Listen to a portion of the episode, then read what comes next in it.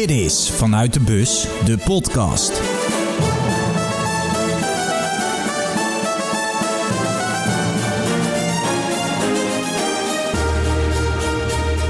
Goed dat je luistert naar Vanuit de Bus, dag 25. Vandaag een rustdag, ook voor mij. Ik heb uh, thuis gezeten, ik heb gewandeld door de stad, ik heb een visje gehaald. En ik heb uh, vooral even genoten van wat vrijheid. Maar de podcast gaat natuurlijk door, dus heb ik uh, een Vlaamse gast vandaag. Een speciale gast, werkzaam bij Sportza en host van de Croquetta podcast. Michael, goedenavond. Goedenavond Lars. Een speciale gast, dat betekent in Vlaanderen uh, dat ik een beetje uh, koekoe ben in, uh, in, mijn hoofd eigenlijk. Dus... dat was niet mijn bedoeling. nee, maar ik neem het, ik neem het wel als een soort van uh, geuzenterm aan. Ja, in Nederland is het toch meer een compliment als je zegt een speciale gast.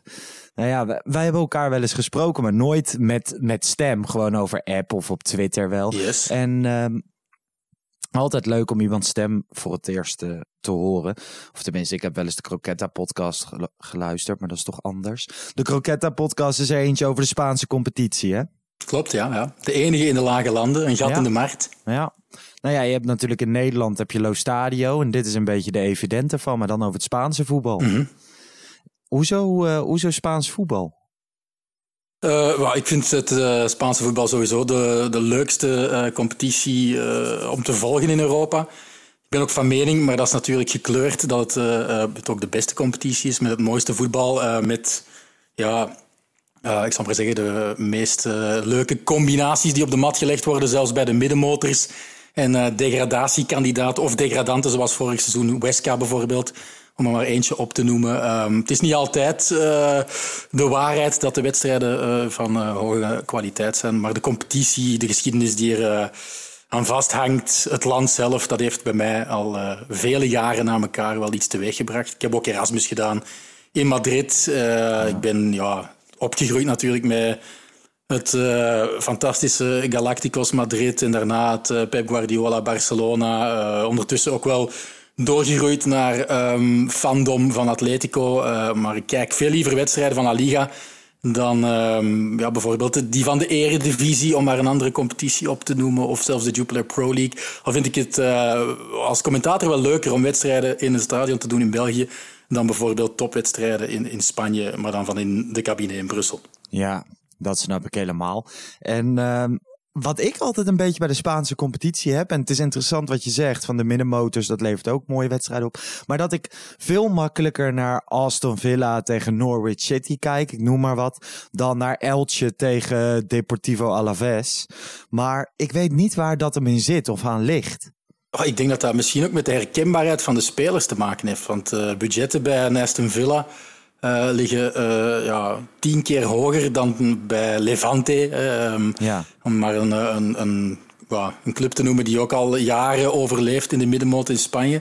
Um, dus er zitten wel namen bij, bij Aston Villa. Um, ja, op dit moment een van de smaakmakers uh, bij de Engelse nationale ploeg is de grote man bij Villa. Dus ik, ik snap wel dat, dat je als voetballiefhebber die niet per se echt verliefd is geworden op één bepaalde competitie ja, sneller die wedstrijden zult meepikken, omdat er ja, herkenbare namen zijn of spelers die je um, van bij een vorige club in een andere competitie uh, al kent en, en, wil blijven volgen. Dan snap ja. ik wel dat je eerder zapt naar um, Aston Villa Norwich. Maar voor hetzelfde geld is dat uh, ja, kick and rush, lange bal, uh, luchtduel na luchtduel en eindigt dat op 0-0.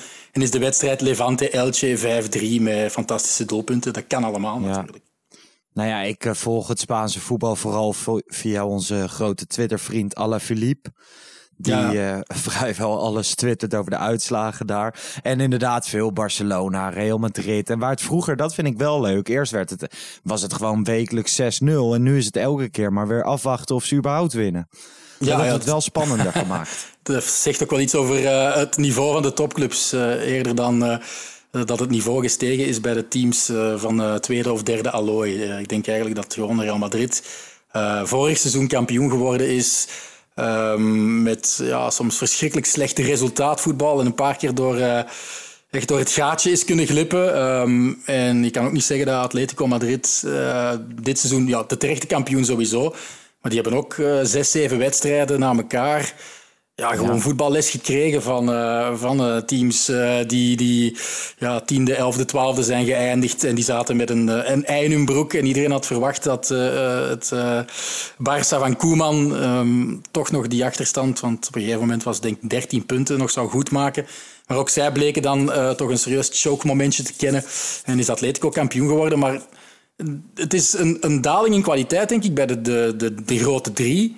Maar dat zorgt wel voor meer spankracht tussen die grote drie. Dus het is eigenlijk een soort 50-50 ja, 50 eh, gevoel van ja, je verliest eh, misschien wel de absolute kwaliteit. Ja, ik, uh, iedereen heeft gezien dat sinds Ronaldo vertrekt, ja, dat er minder doelpunten gescoord worden bij, bij Real Madrid. Al is Benzema natuurlijk de laatste twee seizoenen iemand die wel de slack opraapt. Maar ja, ook bij, bij Barcelona. Het is niet meer het grote Barça. Hè. Xavi, Iniesta zijn weg. Ja. Busquets wordt een jaartje ouder. Uh, Messi blijft natuurlijk ja, de man die, die alles moet doen voor die club. Maar ze halen niet meer wekelijks dat niveau. En, en dat zorgt ervoor dat zelfs een Sevilla lang kan aanklampen. En, en het zou me niet verbazen um, mocht er eens een kampioen naast die grote drie uh, voorkomen de komende jaren. Hè. Zoals je in Engeland hebt gehad met Leicester. Uh, zoals je vroeger in Spanje eigenlijk vaak had met ja. Deportivo La Coruña, Valencia. Um, ja, ik, ik hoop zelfs stiekem. Ik heb ook een een boontje voor, voor Betis. Uh, ja, ik kan het nu niet zien, want we zijn gewoon puur met audio bezig. Maar achter mij hangt een sjaal van uh, Real Betis. Dus ik hoop ook dat die ooit eens kunnen stunten. Um, dat zou dan een beetje vergelijkbaar zijn met, met wat Lierse ooit in uh, 1996 of 97 was het zeker in ons land gedaan heeft in België. Dus die dingen denk ik wel dat mogelijk zijn de komende jaren. En dat is voor mij net de charme die, die groeit doordat er ja, zo'n um, sprookjesverhalen mogelijk kunnen worden. Ja, helemaal eens. Voordat we het over eh, Spanje, het nationale elftal, gaan hebben. Twee dagen geleden werd het eh, Belgische nationale elftal uitgeschakeld. En wat mij uh, vooral verbaasde was de stad, de stad Antwerpen en hoe die daarop reageerde. Ik vond het redelijk tam. Ik vond mensen niet heel teleurgesteld. Ik vond het weinig leven op straat. Tijdens de wedstrijd was het dan wel druk op de markt. Maar daaromheen viel het ook wel mee. Uh, Hoe is de nederlaag binnengekomen in België? Ja, bij de spelers leek het ook niet al te hard als je zo die eerste reacties uh, hebt gezien. Um, ook de bondscoach was zeer sereen. Maar ik denk dat veel te maken heeft ook wel met ja, eh, het feit dat je 65 eh, minuten lang toch uh, serieus onder druk bent gezet geweest door een uh, fysiek waanzinnig sterk Italië. Die, die kampeerde echt op onze helft. Ja. Combineerde ook um, frank en vrij. maakte een fantastische goal met, met Insigne. Um, dus, dus ja, we waren wel, denk ik, de verdiende verliezer. Maar ik, ik vind ook wel dat er iets te weinig consternatie, iets te weinig um, een soort teleurstellingsgevoel is, ook bij, bij inderdaad de man in de straat. Uh, omdat dit toch over een, eh, een generatie gaat die uh, sinds 2014 groeiende is, waar heel de wereld van zegt, ja, dit is een waanzinnig elftal. Terecht dat die nummer 1 op de FIFA-ranking staan. Uh, we hebben niet altijd het voetbal gebracht dat met dat waanzinnig elftal geassocieerd wordt. Maar ja, Frankrijk is ook met um, verschrikkelijk uh, ja, bijna betonuitbraak voetbal wereldkampioen geworden. En ik hoopte dat wij ook wel eens een finale zouden halen al. Uh, we hebben de halve finale gehaald in 2018. Maar voor de rest zijn het kwartfinales dat ons eindstation is geweest. Um, niet altijd tegen fantastische tegenstanders. Wales in 2016 Wales, bijvoorbeeld. Ja. was een grotere teleurstelling natuurlijk nu dan, dan Italië omdat mensen ook gezien hebben dat Italië, um, zeker uh, in de eerste drie wedstrijden, uh, fantastisch voetbal bracht. En, en ja, gewoon niet te kloppen leek. Hè. Ze slikten ook geen doelpunt in die groepsfase. Uh, ik denk dat Donnarumma um, geen enkele druppel zweet heeft vertoond. Um, dus dat maakt het allemaal makkelijker te verteren voor de meeste mensen. Maar ik blijf toch altijd wel met zo'n soort van ja, citroen uh, zuur gevoel achter zitten van what if, hè, als we toch die finale eens hadden kunnen halen. Uh, je kan nu ook wel zeggen van ja, we hadden misschien de andere kant van de tabel moeten, moeten bereiken. Maar ja, dan nemen we het voorbeeld van Oranje. Die komen tegen Tsjechië uit en die liggen eruit. Dus, dus het kan altijd. En we hebben ook in 2016 uh, ja, uh, zijn we eruit gebonjourd door, door Wales. Dus het, het, is, het is altijd een loterij. Maar ik, ik blijf wel met, een beetje met mijn honger zo achter van oh, dit gaat volgens mij niet meer snel uh, voorkomen dat, ja, de, ik moet er maar drie opnoemen. Hè. Ik bedoel, een fitte Eden Hazard, uh, Kevin De Bruyne, die ook duidelijk niet 100% fit was in dit duel, speelde met een scheurtje in de uh, ligamenten van de enkel. En dan Romelu Lukaku. Ja, vroeger zouden wij blij zijn als we één van die drie hadden voor een volledige generatie. We hebben echt zwarte sneeuw gezien als, als liefhebbers ja. um, die naar de nationale ploeg keken gedurende jaren, jaren. We kwamen ook niet op toernooien. Uh, we lagen er dan uh, vaak snel uit, ook in de voorrondes, tegen uh, teams als Azerbeidzjan verliezen. ik zeg dat met alle respect voor die kleinere landen, maar, maar ging je naar Kazachstan, ja, dan, dan werd het een moeilijke klus voor de Rode Duivels. Nu hebben we het spelersmateriaal om uh, ook wel Portugal de Europese kampioen uit te schakelen. Dus dat is wel een wereld van verschil. En ik vrees, maar misschien ben ik iets te pessimistisch daarin, iets te zwartkijkerig, dat we dit nooit meer gaan terugzien. En dan is het des te jammer dat een kwartfinale van een EK het hoogst haalbare um, is geweest. Ja. Natuurlijk kunnen ze met de mond snoeren in, in Qatar uh, binnen anderhalf jaar. Maar als je dan kijkt naar de generatie jaren 80 ik ben geboren in 86, dus ik heb het WK in Mexico niet bewust meegemaakt. Maar in 1980 zaten wij in de Europese finale, weliswaar met, uh, met minder uh, deelnemende landen. Um, in 86 haalden we de halve finale. En dat was met sterke voetballers, zeker weten. Ik bedoel, we hadden Jean-Marie Pfaff, we hadden Enzo Schifo, uh, Jan Keulemans. Maar dat waren vooral voetballers van onder de kerktoren, van in de eigen competitie. En nu ja, uh, ik denk dat Hans van Aken zowat de enige was die, die uit de eigen competitie kwam. En die heeft amper gespeeld. Die heeft dus dankzij een streaker 30 seconden kunnen invallen. en die zat uh, in de laatste wedstrijd tegen Italië gewoon in de tribune. Ja. Dus de luxe was er wel. Um, maar ik denk ook, um, en, en dat is toch wel een klein puntje van kritiek richting de bondscoach. Hij had zijn wedstrijdmanagement iets beter mogen aanpakken. Um, als je weet dat je achter staat en je hebt nog een kwartier te gaan dan zou ik toch sneller geneigd zijn geweest om er eens een extra uh, stormram in te gooien.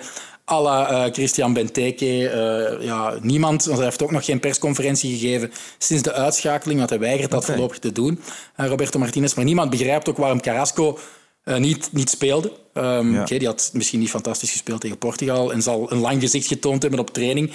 Maar in een toernooi moet dat toch niet uitmaken. Maar het is natuurlijk ook altijd wel een verhaal bij Roberto Martinez geweest van moeilijke karakters. Ja, hij snijdt die liever weg dan, dan ze mee te sleuren. Je had de Raja Angolan in 2018, ja, uh, ja. die voor mij op dat moment, uh, nu is de Raja misschien van een iets lager niveau, is ook wel op leeftijd, maar in 2018 had hij altijd zijn plek in die selectie, puur omdat hij gewoon één wapen heeft en dat zijn afstandsschoten. Uh, waar we dit EK gezien hebben, dat, dat wel super belangrijk is. maar ook ja, Adnan Januzaj, ik ben zotte fan van van Januzaj. Dat is um, bij Real Sociedad niet eens um, uh, zekerheid van uh, basisspeler te zijn. Maar die heeft zowel de, de touch of genius, die ook een Carrasco heeft, die Eden Hazard heeft, die we hebben gezien nu een Jeremy Doku heeft.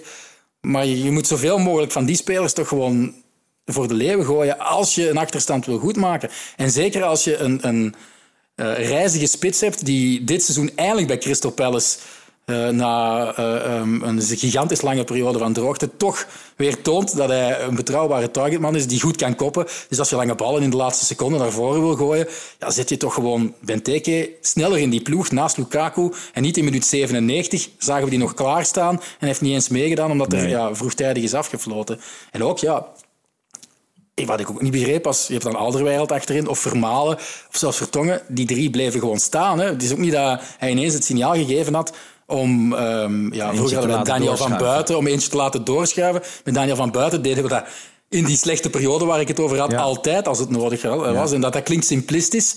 Uh, ik denk niet dat Pieter Zwart uh, daar een, een, ja, een hoge pet van op heeft, van die keuzes. Maar als het moet, moet het. En moet je af en toe toch wel eens, denk ik, gewoon volop uh, voor die laatste kans gaan. En dat miste ik in die wedstrijd. Dus dat is ook een dubbelpunt waarom ik een beetje op mijn honger blijf zitten. Ja, het ontbreken van een slotoffensief, dat kennen we hier in Nederland ook. Maar inderdaad, dat ontbeerde ook aan dit België. Waar ik er wel van heb genoten is, je noemde hem al even, Jeremy Doku. Mm -hmm. Ik denk voor de toekomst van het Belgische voetbal is dat weer een fenomeen. Uh, Romelu Lukaku, waar ik overigens van ben geschrokken. Ik had dus een Lukaku-shirtje gekocht, een nep-shirtje. En dat had ik aan uh, in Antwerpen. En er werd heel vaak uit auto's geschreeuwd Lukaku. En dan volgden er wat middelvingers en zo. Ik schrok daarvan. Is ik Lukaku dat... uh, aardsvijand nummer 1 Nee, daar? helemaal niet. Maar misschien dat je gewoon het nogal extreemrechtse gedeelte van de Antwerpenaren tegengekomen bent.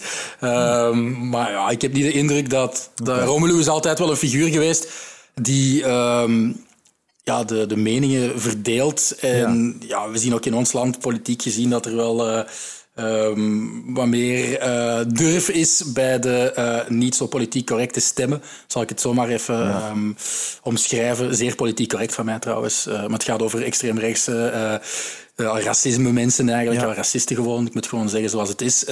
die ook liggen te zeuren als hij knielt, maar hij verdient dan zoveel centen. En dan denk ik, ja, dat is allemaal bullshit. Laat Romelu gewoon Romelu zijn. Um, maar dat hij ja, de meningen verdeelt dat zou best nog kunnen. Maar ik denk dat wat jij hebt meegemaakt in Antwerpen, en ik hoop dat toch uit het diepst van mijn hart, dat dat per ongeluk is, uitzonderlijk is en dat dat niet uh, een weergave is van de uh, publieke opinie over onze beste spits ooit, topschutter ja. aller tijden van de Rode Duivels. Ik kan nog altijd wel zeggen dat hij af en toe wel eens een controle rateert. Maar in, ja, iedereen heeft wel af en toe eens een, een minder momentje. Mm. Hij is zo belangrijk ook geweest voor Inter. eindelijk ja, getoond dat hij ook in topwedstrijden toch, toch uh, zijn ja. streng kan, uh, kan trekken. En hij heeft ook vier doelpunten gemaakt, hè, dit EK.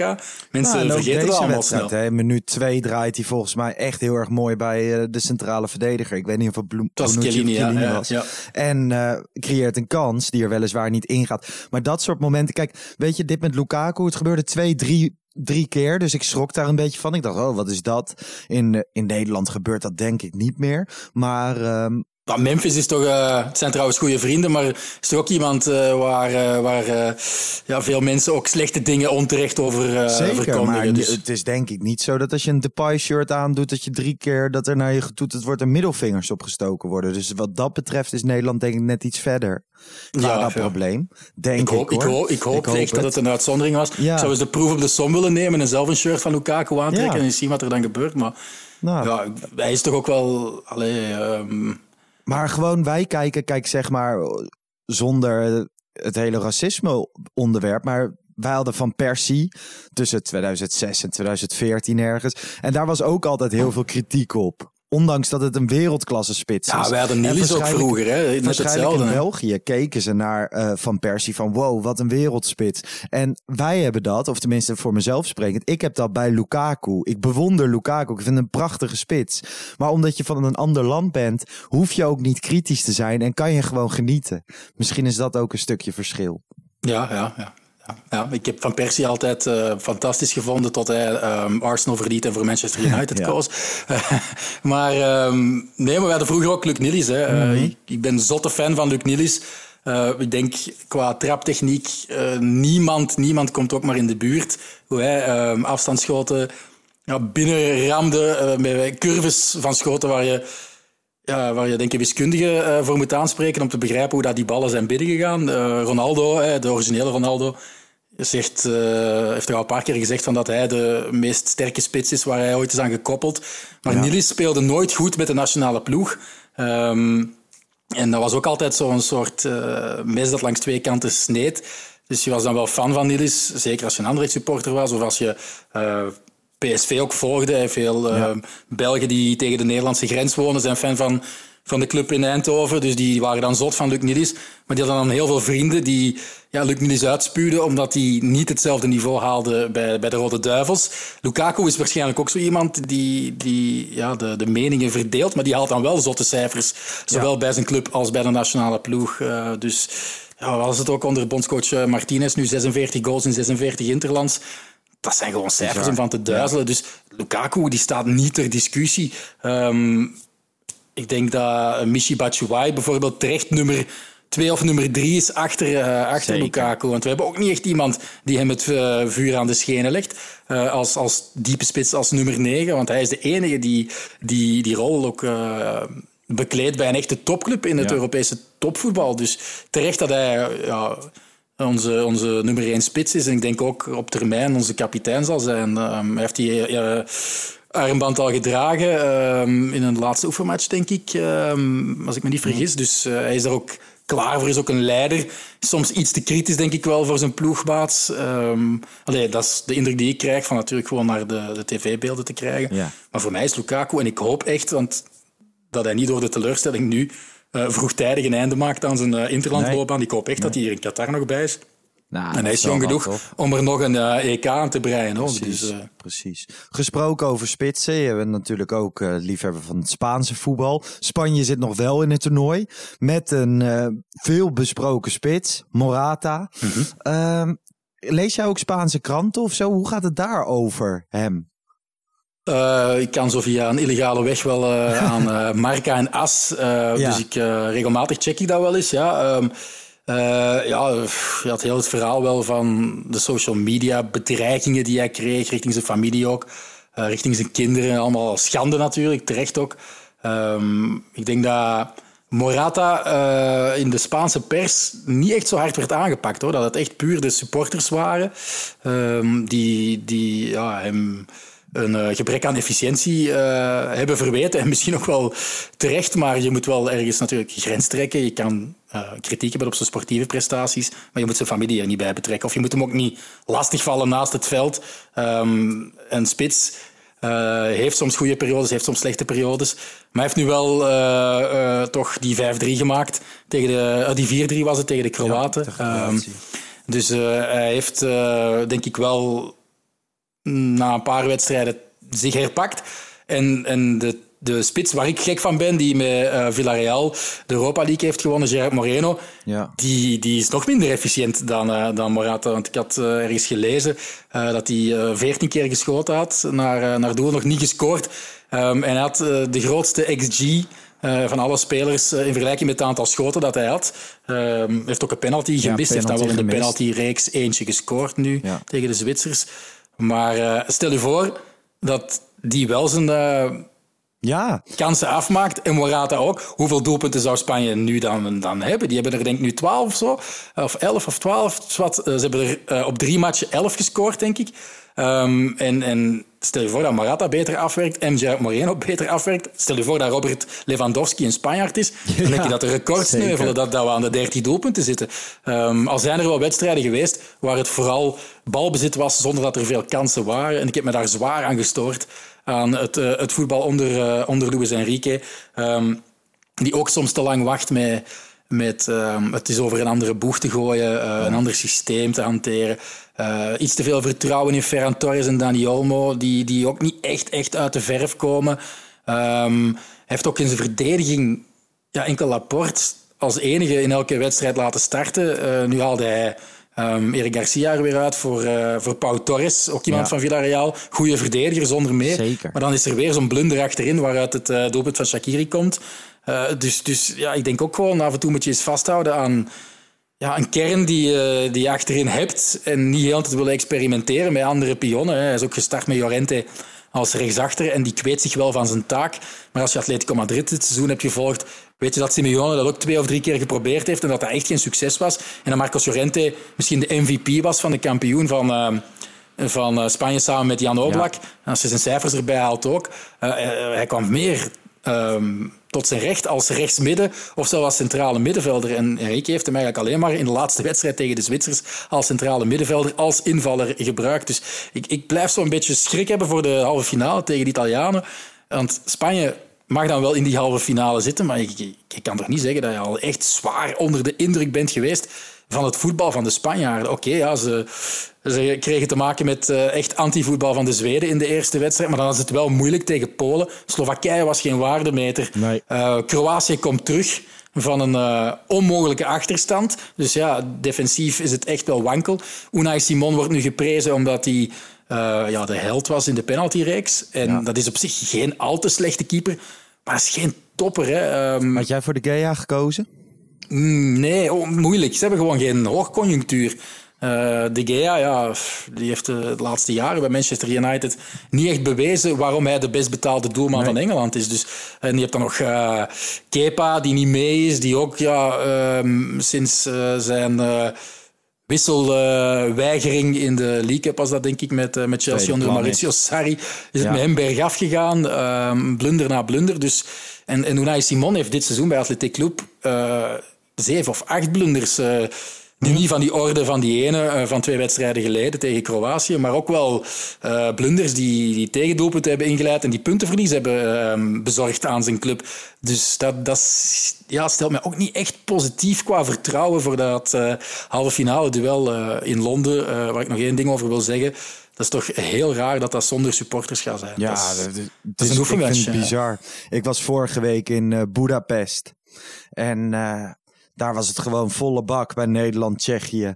En ik, ik vind het onvoorstelbaar dat die wedstrijden niet naar Budapest worden verplaatst. Dat zodat allebei de landen gewoon mensen mee kunnen nemen. Dat je niet zit met een of andere Delta-variant. Maar ja, de belangen en de financiën zullen wel weer te groot zijn.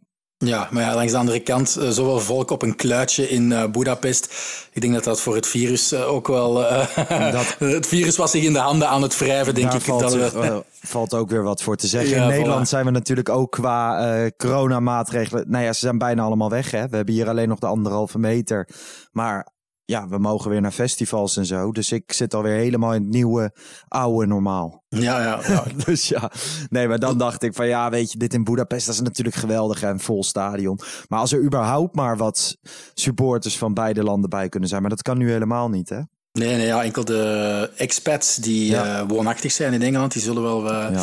wel welkom zijn. Um, ja, maar dat is gewoon eeuwig zonde in een halve finale. Ja, het is ook een beetje ook in de finale. competitievervalsing. Hè? De Engelsmannen hebben Um, ja, net als de Spanjaarden heel wat thuiswedstrijden kunnen spelen, de Italianen ook. Maar de Engelsen ja, gaan ook gewoon de halve finale en de finale. Um, als ze daar uh, geraken, tenminste, voor een vol huis met alleen maar eigen aanhang uh, spelen. Ja. En dat, is, dat, is toch, dat neigt naar competitievervalsing. Al is het ook wel weer zo dat uh, een gastland zijn op een eindtoernooi is bijna nooit een garantie voor succes. Of überhaupt nooit echt uh, succesvol. Dus uh, wat dat betreft kan je je ook afvragen wat het waard is. Maar klopt, ik ben het met je eens hoor. Ja, ja België is daar het beste bewijs van. Hè. Weet je nog in 2000? In 2000. Wat, wat heeft België toen gedaan? Ik was toen Groepsfase net... eruit hè. Uh, Zo. Ja, dat toch uh, met Italië met, uh, okay. uh, in, de, in de eerste ronde. Dus ja. daar hebben we een pakje slaag gekregen. Eigenlijk het eerste voetbalmoment dat ik me gewoon bewust kan herinneren is Senegal-Frankrijk. De openingswedstrijd van het WK 2002. Ja, met de goal van Papa Bouba Diop. En van Nederland weet ik dan wel meer. Maar ik heb laatst met Erik van Mer gesproken, ja, ook in deze podcast. En hij was me inderdaad aan het vertellen bijvoorbeeld over het kampioenschap van uh, Lierse in 96. Heel sympathieke mensen, met uh, Stanley Menso. Ja, ja, was super gezellig. Sowieso uh, alle Vlamingen die ik spreek voor de podcast zijn altijd leuk. Dus ik doe het graag. Hans Rap Magic, nu jij weer. Erik van Mer, Dave Peters. Ja, maar dat is eigenlijk gewoon uh, vice versa. Hè. In Nederland, uh, in België uh, zien ze de Nederlanders heel graag komen. Hè. Juri Mulder doet ja. het uitstekend ja. bij, bij de VRT. Terwijl Juri Mulder hier als analist op tv regelmatig onder een vergrootglas ligt. Ja, en we hebben jarenlang zijn vader natuurlijk ook... Ja uh, gehad. Hè. Ik zou zeggen getolereerd, maar dat is misschien wat overdreven. Uh, die zit nu wel bij, bij de concurrentie waar ik voor werk, dus uh, bij, bij VTM. Okay. Um, maar nee, wij zien de Nederlanders graag komen. En als ja. dat omgekeerd is, komen wij ook graag naar ja. de Noorderburen. Hè. Ik vind de animositeit die er zo wat bestaat ja, ik zag ook uh, die Blanke Bogarde tweeten over ja, nu ben ik tegen België. Dan denk je, ja, doet dat toch niet? Ik, ben, ik lag ook een beetje met de uitschakeling van Oranje tegen Tsjechië. Ja. Maar dan vooral met de manier waarop. En dat heeft niks met een soort vijandschap richting, richting Nederland te maken. Nee, nee, ik, uh... nee, maar Nederlanders zijn natuurlijk jarenlang vrij arrogant geweest richting het Belgische voetbal. En nu voelde het wel alsof dat een beetje alsof het payback time was. En volgens mij Sportzaal toen ook dat tweetje geplaatst met welke landen ze precies wilden ontlopen en ja. welke ze wel konden hebben. Nou ja, en toen viel het helemaal verkeerd uit. Dus al die landen die jullie niet wilden hebben, zaten allemaal aan jullie kant van het schema. Ja, dat is wel grappig voor de Nederlanders. Ja, er was ook zo'n TikTok-filmpje dat ik de Sporza uh, online dienst had gepost. Um, maar ja, dat hoort er wel een beetje bij. Ja. Ik denk eigenlijk dat als je aan uh, de supporters hier nu had gevraagd tijdens het TK wie ze het uh, liefst in de uh, door de gehaktmolen hadden gedraaid, dan was het toch wel Frankrijk omwille van wat er in 2018 is gebeurd. Dus. Ja, ja, toen 1-0 eraf in de halve finale. Maar we zijn ook het petiterig kleine België dat tussen die twee grote naties ligt. Hè. Oranje Nederland boven ons en het grote Frankrijk onder ons. Dus sowieso hebben wij wel een soort uh, minderwaardigheidscomplex, uh, denk ik. Um, dat kan je schattig vinden of dat kan je irritant vinden. Dus uh, ik hoop altijd op het eerste. Nederlanders, tenminste, ik kijk vol vol bewondering naar de ploeg die er staat. Ik was alleen verbaasd dat bijvoorbeeld, dat was in Nederland nooit gebeurd, dat er een verdediger uit de Japanse competitie nog even in de basis komt te staan. Die speelde wel een fantastisch. Ja, 100 procent. Alleen. Die had Ronaldo in zijn achterzak. Het is gewoon.